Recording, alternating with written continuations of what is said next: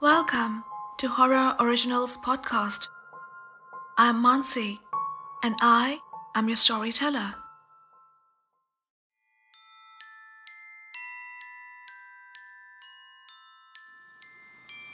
It's the time of the year when you carve pumpkins and make skeletons dance. Spooky October has arrived with autumn leaves and ghostly winds. This month, I'm going to tell you true horror stories I know of for Halloween. So, set that bonfire on and let's get started. This story is a true experience from my childhood. I was only eight years old when it happened. It was a bright, hot midsummer afternoon, the kind where the blazing sun burns everything it touches.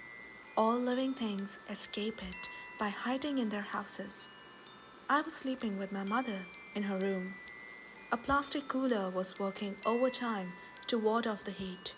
I woke up thirsty in the middle of the noon, got up from the bed quietly, not wanting to wake my mother up.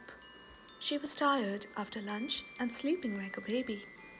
I went to the kitchen, drank some water, and then, instead of going back to mom, I went to my room. It was a nice little space. There was one small bed, a study table, and a chair beside a large window. I used to stack up my things in an inbuilt wall shelf behind my study.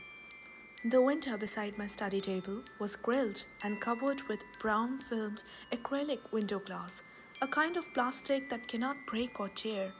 It can, however, come off the frame, like mine had. One of the panes did not have glass. The other two panes of the window were wrapped around with a wire and kept in place.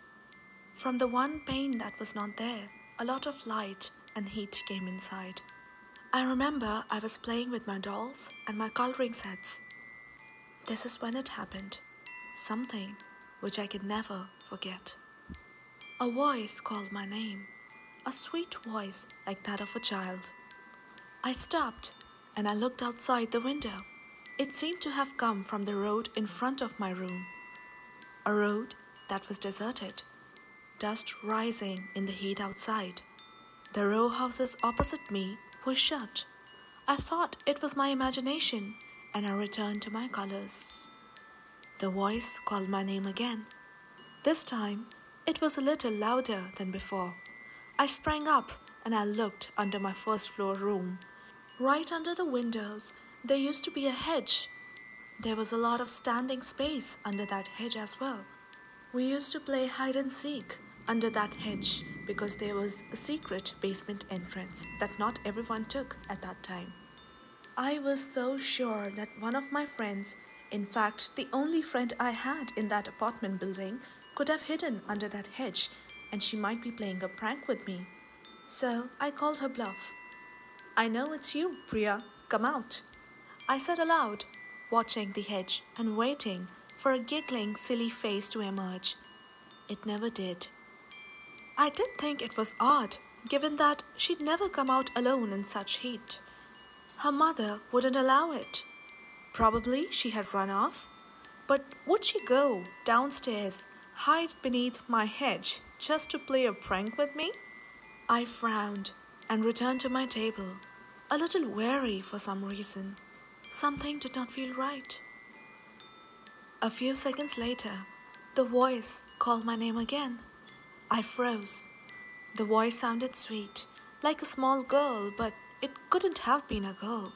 It was a mature voice, full of warmth and love like I've never heard in any other voice, not even my own mother's.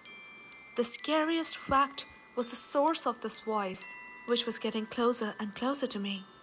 Much closer.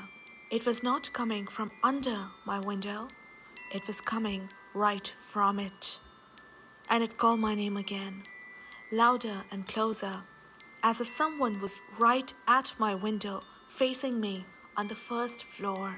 I stared at the window, the broken pane, and the ones covered with wires. There was nothing, no one. My arms became jelly, and my skin crawled with goosebumps. I screamed and I ran out of my room. And as I left the room, running in fear, The voice laughed, as an adult would laugh when a child does something silly. It was a beautiful laugh, a beautiful voice. Back then, I could have never imagined what it was or who it was standing at my window. But years later, somewhere in my heart, I'm sure I realized that it was my grandmother. She had died beside me when I was but two and a half years old. Do people really come back looking for their loved ones? Do they long to be seen and heard again? I wonder. A friend told me of her grandfather's account from long, long ago when post offices were a major vein of the world. Back in the 80s, when there was no instant communication and internet, letters used to be the biggest way of communicating and sending things to each other. Her grandfather had a very important position in a big government post office in Bhopal, a city in central India, which happens to be my hometown. It is a green city with hills and lakes. Back then, it was greener and the lake was deeper. The sun was hanging just above horizon, drowsy and setting a golden orange light across the post office. Her grandfather was finishing up his work on a weekend that was soon going to become a festive holiday. As he segmented posts and collected things in order, he heard a tinkle of a woman's anklet. A payal is an anklet worn by women in India with soft bells that tinkle on walking. This woman that he heard seemed to be running. The tinkling was loud and unsettling. He walked outside to see who was running around after the official hours and saw the back of a woman dressed in a red bridal outfit. She was running from one room to the next, looking frantically for something. Stop! He called her out and went after her. The woman paused for a few seconds and took off again. He knew that there was something troubling her. The woman ran outside the office and turned towards Hill Road. He ran after her and finally he reached her.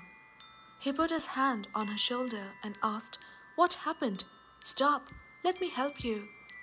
The woman stopped and turned. What came in front of his eyes was an image from hell a burnt face, charred black, and cloudy eyes. Before he could feel fear, shock overtook him and he fell unconscious on the ground. Days later, he woke up in a hospital. He had had a mild heart attack. Anyone would after witnessing what he did. He told about his encounter to his family and the doctors that surrounded him, shaking as he did, and asked them to believe him People in the room looked at each other, their eyes peeled open and faces drained of blood. Sir, began a doctor, you were unconscious for four days, so you couldn't have known. But a day after you got admitted, news came that a family had burned a woman, a newlywed, over not receiving the dowry promised by her father. It seemed, due to the festive weekend, the post office was unable to send the money posted to the address in time. Everyone in the room fell silent. It is the evil that the living do that gives birth to the unnatural, a space to exist between life and death. At least that is what my friend's grandfather believed after this incident. And it's the living who need to clean up their act if they want to have a good life, life as living beings and beyond. Leave goodness, not evil. Leave laughter, not tears. This Halloween is special, won't you agree? We are all facing a pandemic around the world, but wouldn't you say it is the sin of the living that got it this far and worse? Well, think about it as you go trick or treating.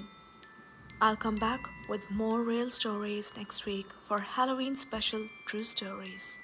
Thank you for listening to my story all the way. To stay updated about all the stories that I put out, follow me on Instagram at the rate the storyteller Mansi or at the rate MANSI underscore 19. You can also subscribe to www.thestorytellermansi.com to stay updated about everything that I do. See you again next week.